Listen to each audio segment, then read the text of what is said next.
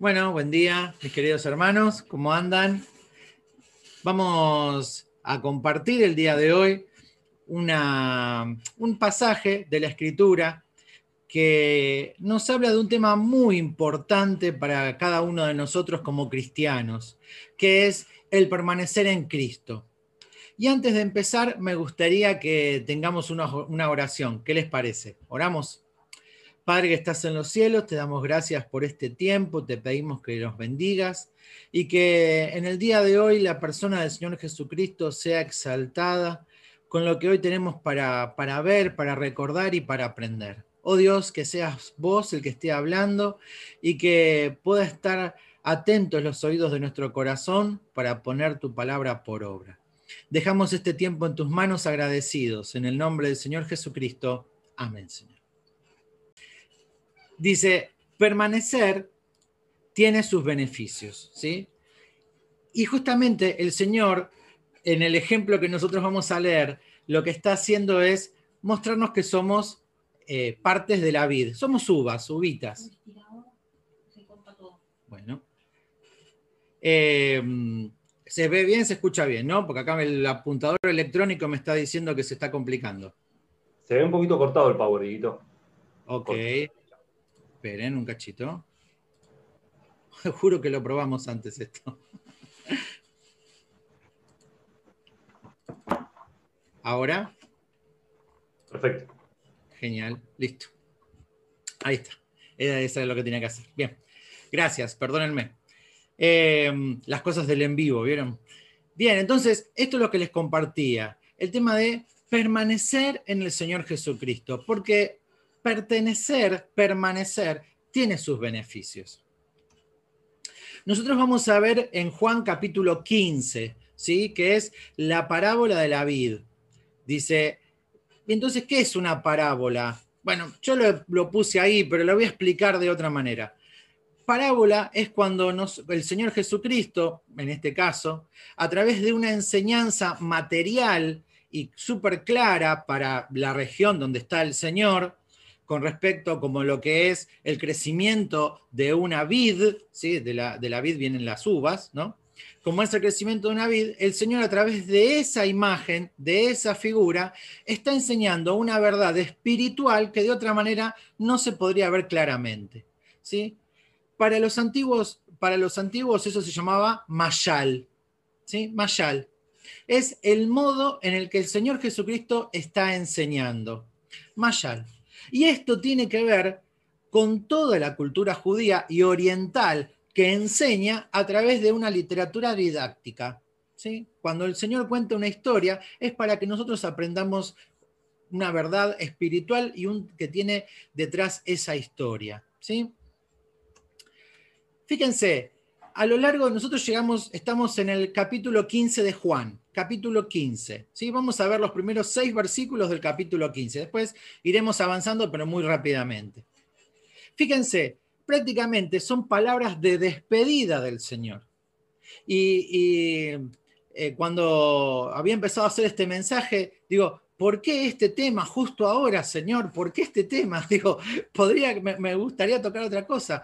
Y no, y el Señor me fue llevando. Y justamente estuvimos charlando de comenzar eh, la vida del Señor, los últimos días del Señor, antes de, que muriera en la cruz y resucitara, ¿no? antes de que llegue la Pascua de Resurrección. Y me parece justo este, este, este tema para empezar a arrancar ese periodo.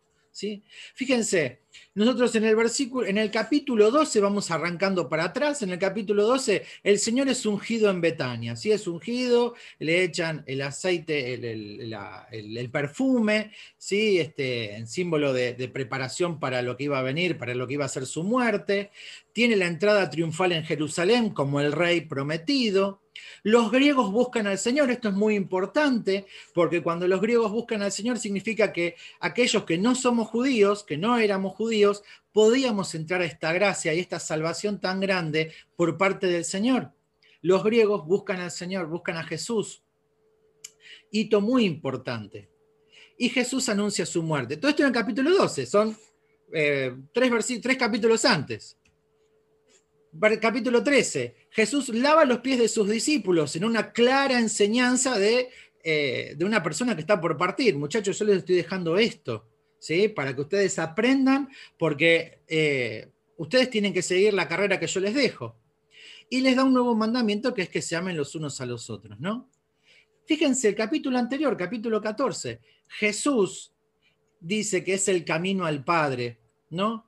Jesús concientiza a sus discípulos que van a tener que trabajar, pero con el cuidado del Padre, sin el Señor Jesucristo ya, porque el Señor iba a morir, resucitar y iba a ascender a los cielos. Entonces la tarea que les tocaba a ellos ya era una tarea súper particular y que el Señor, el Padre, iba a estar eh, cuidando de todo esto. ¿no? Entonces, son palabras de, despedida. Vemos acá que el Señor está, es como aquella persona que, sabe que le queda poco tiempo de vida acá en la tierra y va, le va diciendo a todos, va dejando la, enseñanza, ¿sí? va dejando las directivas de cómo tienen que comportarse y cómo tienen que seguir adelante. Entonces, fíjense, son las palabras del Señor. Y el Señor llega al capítulo 15 y deja una enseñanza más que importante.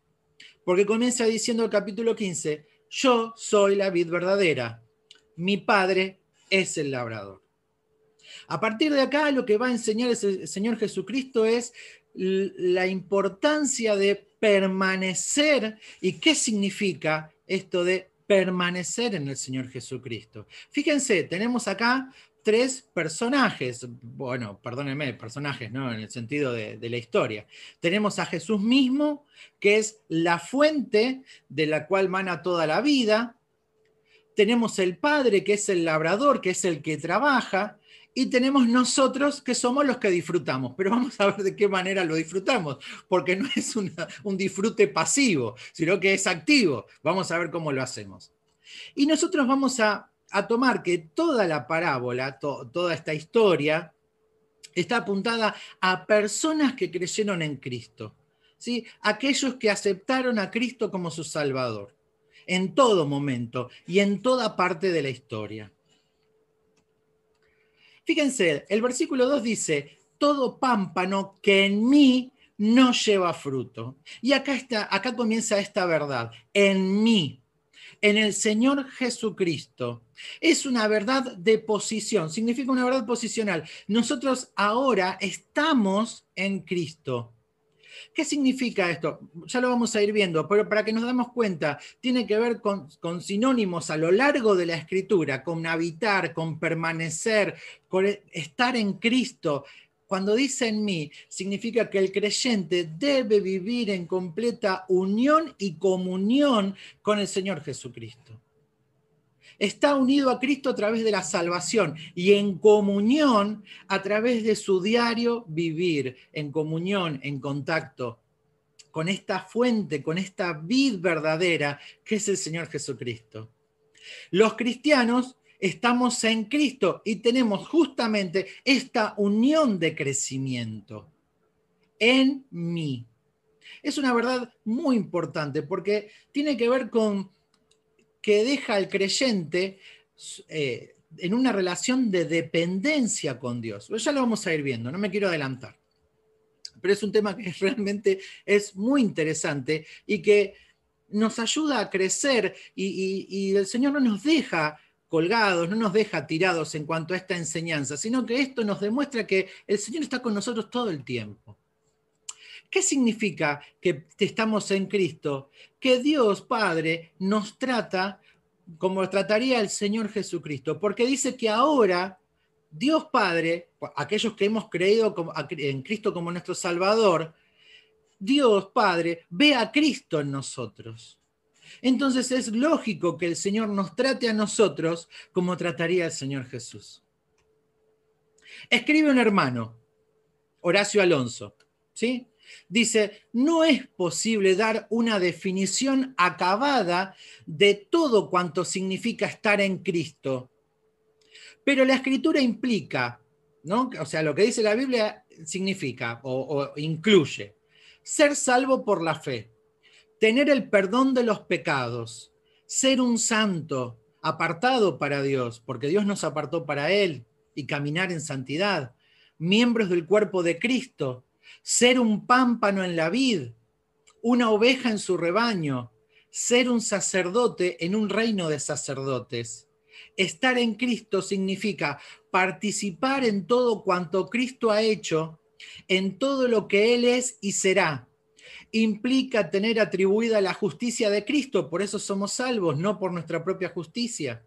Implica la redención del poder satánico. El Señor nos compró al pecado, a las cosas malas, nos compró con su sangre la reconciliación con Dios, porque lejos de Dios, sin Cristo, estábamos enemistados con Dios. Significa ser vivificado. Todos los días, al acudir a la fuente, rejuvenecemos, por decirlo de alguna manera. Resucitado, glorificado y sentado en un trono con Él. En la eternidad, Dios determinó que todos los que por fe están en Cristo fuesen un pueblo elegido, apartado del resto de la humanidad y hecho santo para Él. Miren todo lo que la escritura tiene de concepto o, o tiene de relación con el concepto estar en Cristo.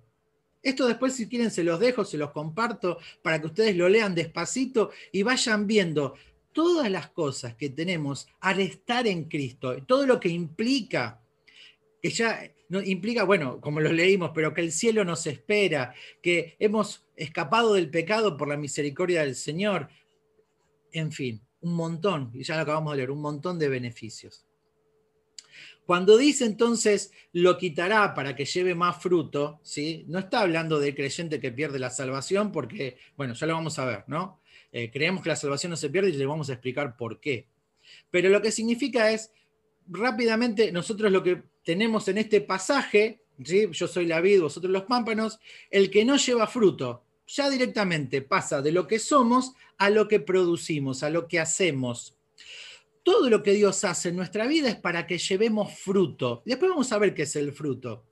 Pero ya nos tenemos que ir pensando y tenemos que ir viendo que la vida del cristiano disfruta las bendiciones de estar en Cristo, pero se dan cuenta que ya no es una un disfrute pasivo, como decíamos al principio, sino que ya hay que producir. Hay que producir, hay una producción en nuestras vidas, tiene que haber producción. Ya vamos a ver eh, a qué se refiere todas estas cosas, pero tenemos que llevar fruto. Cuando dice acá quitar, está hablando de levantar la, la rama del suelo. Y miren, hago un paréntesis, perdónenme. Ustedes saben que la Biblia se escribió en griego.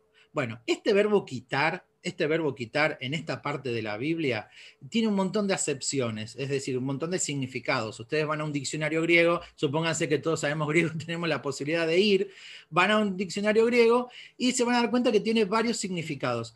Uno de los significados, y que está, está bien eh, interpretarlo de esta manera, es levantar la rama del suelo. ¿Saben qué significa? Es que el agricultor va, a la vid, ve que hay una rama en el piso que en el piso no va a llevar fruto y lo que hace es la levanta, la ata con el resto, la une a la estructura de la vid. Vieron como generalmente, alguno habrá tenido vid en casa, vieron que sube la ramita, uno le pone un sarmiento, ¿sí?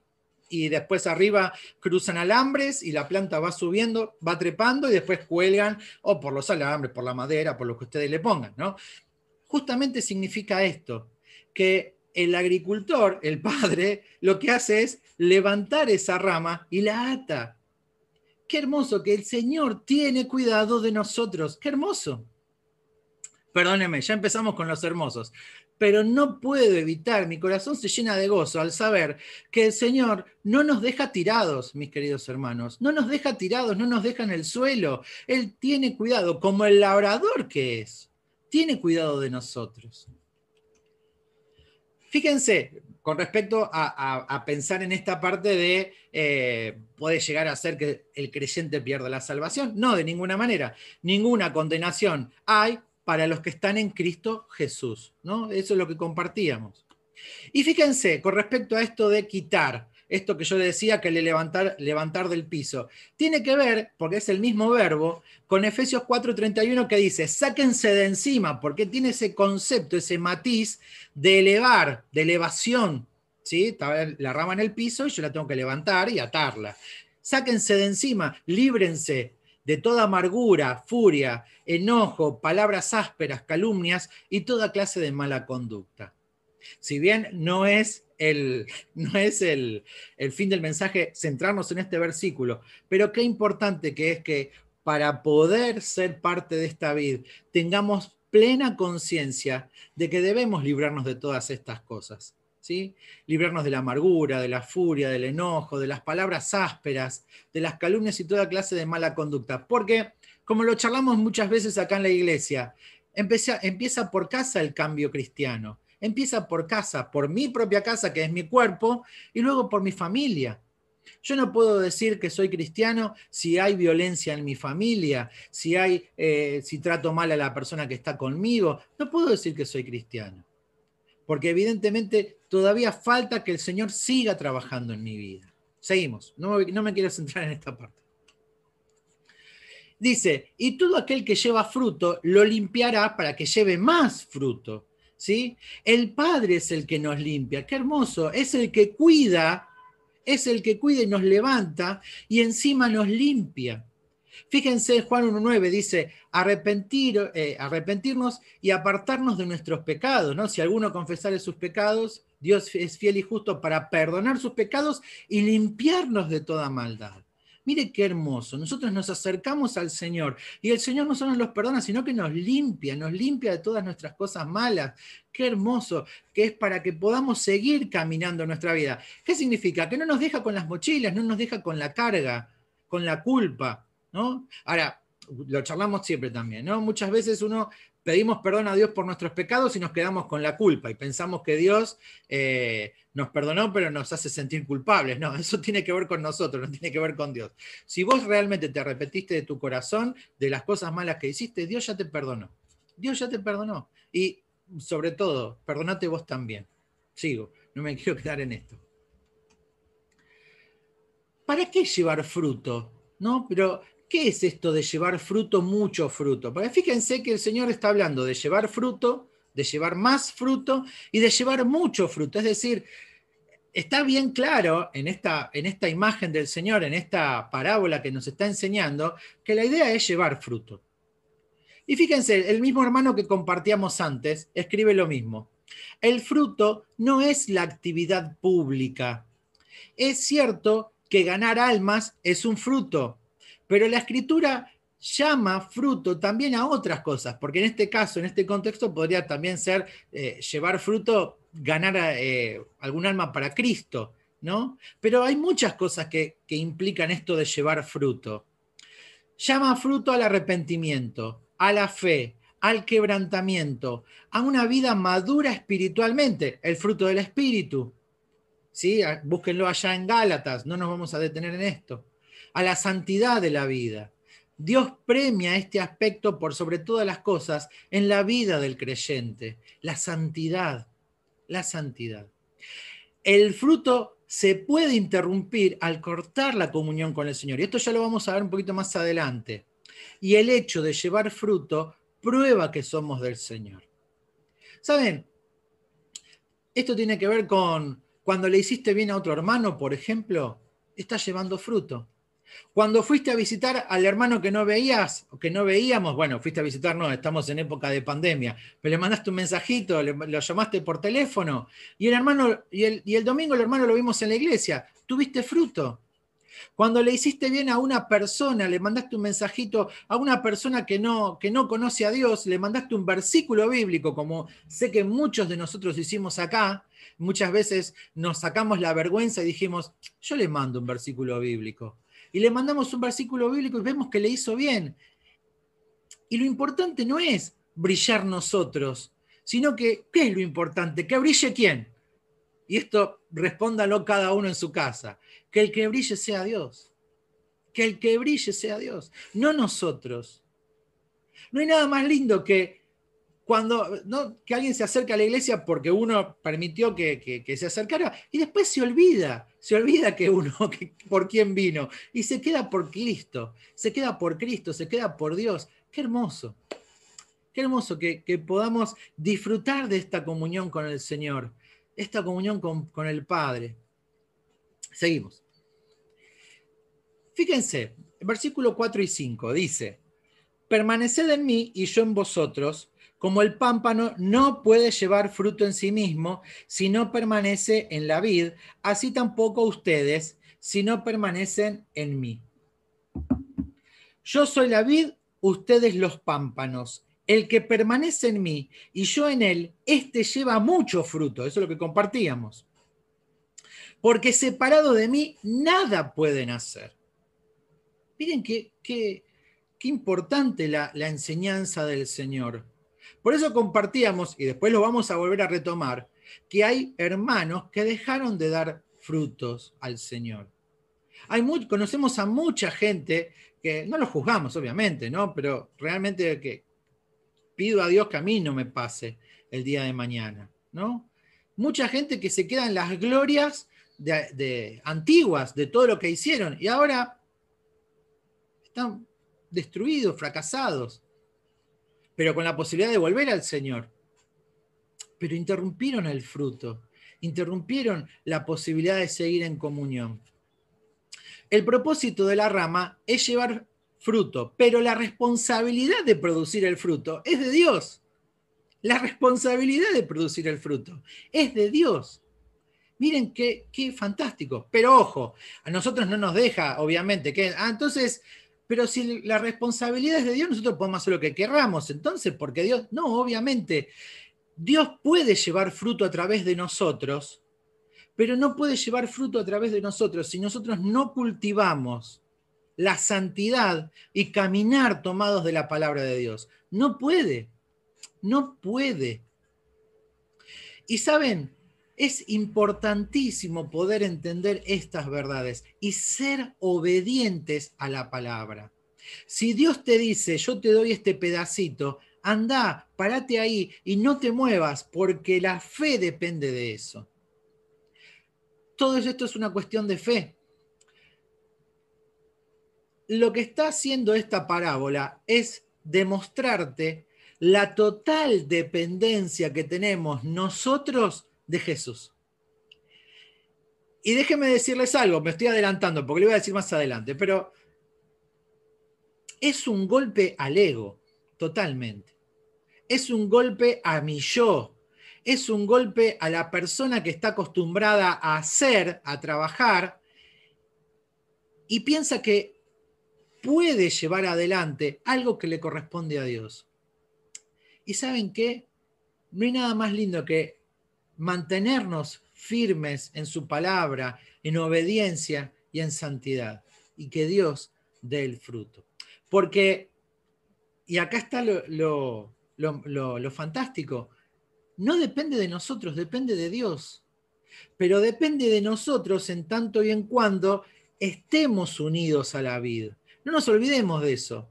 No podemos cortar la comunión con la vid, no podemos dejar su palabra, dejar de caminar en santidad y que el Señor nos bendiga y podamos llevar más fruto. No podemos hacer eso. Tampoco, si bien hay cosas en nuestra vida que, nosotros tenemos que hacer, como hay ciertas amistades que no nos hacen bien, ciertas cosas que tenemos que dejar, ciertas cosas que, que tenemos que cerrar los ojos y decir, basta hasta acá. Pero lo importante es que eh, Dios tiene que estar obrando en nuestra vida y nunca, nunca, nunca dejar de, dejar de caminar tomados de las manos de Dios y de su palabra. Nunca. Porque ahí es donde me lleno como creyente, me lleno de su palabra, me lleno del Señor y ya no confío en mis fuerzas, sino que confío en que Dios tiene fuerzas para hacer lo que yo no puedo hacer. Qué hermoso, qué hermoso. ¿Cómo, hacemos? Bueno, obedeciendo su palabra, como dice ahí el versículo 7, es lo que compartíamos, ¿no? Se pierde la salvación, llegamos al versículo 6, es un versículo peliagudo, porque dice, el que en mí no permanece será echado fuera como pámpano y se secará y los recogen y los echan en el fuego y arden. ¿sí? Tenemos que concentrarnos en la figura que está tratando de poner el Señor, que es vivir conectados a la vida. ¿Sí? Entonces, ¿qué significa esto? ¿Que se puede llegar a perder la salvación si seguimos relacionando y, atando cabos? No, de ninguna manera. Tampoco tiene que ver con que Dios baja alguno de la salvación si vos aceptaste a Cristo. Fíjate, me quedo en el Evangelio de Juan, no me voy a otras partes de la, de la Biblia, me quedo en Juan. Fíjate lo que dice Juan 6:47. De cierto, de cierto te digo, el que cree en mí tiene vida eterna. Vida eterna es una vida para siempre. Mis ovejas oyen mi voz, Juan 10, 27 y 29. Mis ovejas oyen mi voz y yo las conozco y me siguen y yo les doy vida eterna y no perecerán jamás, ni nadie las arrebatará de mi mano. Mi Padre que me las dio es mayor que todos y nadie las puede arrebatar de la mano de mi Padre. ¿Se dan cuenta? Nosotros no podemos caernos de la mano de Dios, es imposible. Y dice que nos van a dar vida eterna. el Señor Jesucristo, perdón, nos da vida eterna y que no vamos a morir jamás. Pero acá está hablando de una muerte espiritual. No vamos a morir jamás. Una vez que creímos en Cristo como nuestro Salvador, este cuerpo que ahora tenemos va a ir a la tierra, pero nuestro espíritu y nuestra alma van al cielo y tenemos la seguridad de que el Señor está trabajando por nosotros ahora, preparándonos un lugar para, para esto nuestro corazón se llena de gozo al volver a recordar o al escuchar que Dios tiene cuidado de nosotros y que la salvación no se pierde. ¿Qué más? Entonces, ¿por qué el Señor dice esto? Bueno, el contexto justamente era lo que estábamos charlando. Creyentes que no siguieron en comunión con el Señor. Se marchitaron solos. Se, como les compartíamos, basaron su caminar con el Señor en su propio esfuerzo en su propio esfuerzo. Trataron de, hacer cambios que le correspondían a Dios. No está mal pedir ayuda, pero nunca olvidarse de que Dios está ahí para ayudarnos a cambiar nuestro carácter, para cambiar nuestro vocabulario, para cambiar nuestra manera de pensar, para cambiarnos, porque de eso se trata permanecer en Cristo. Si yo no cambio es porque no estoy avanzando y porque no sigo conectado a la fuente que es el Señor.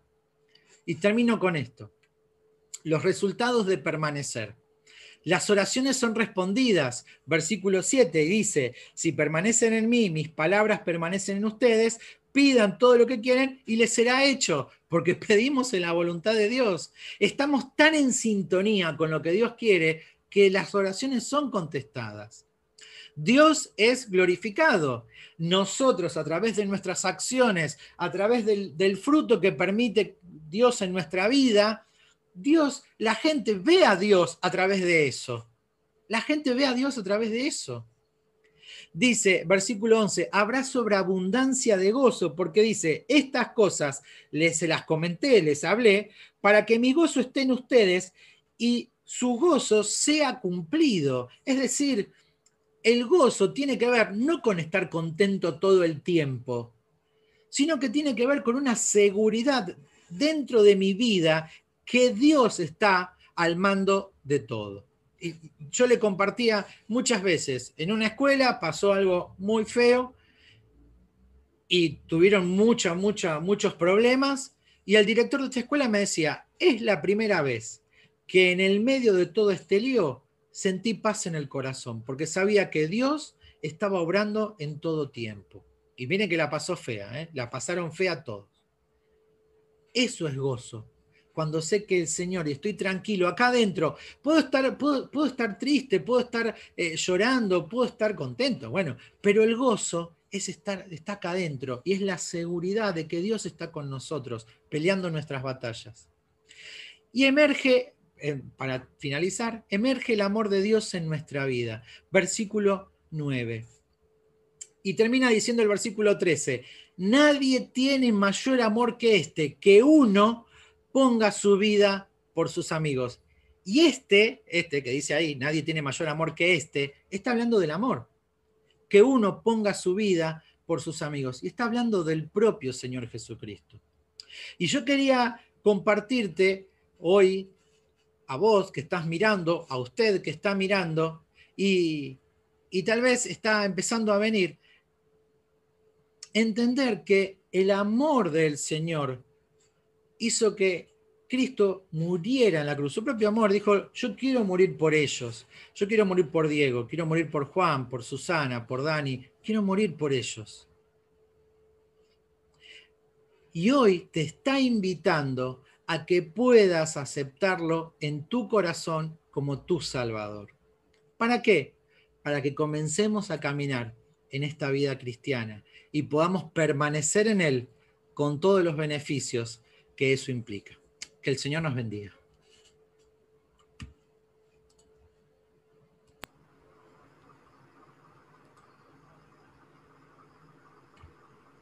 Gracias, Diego, por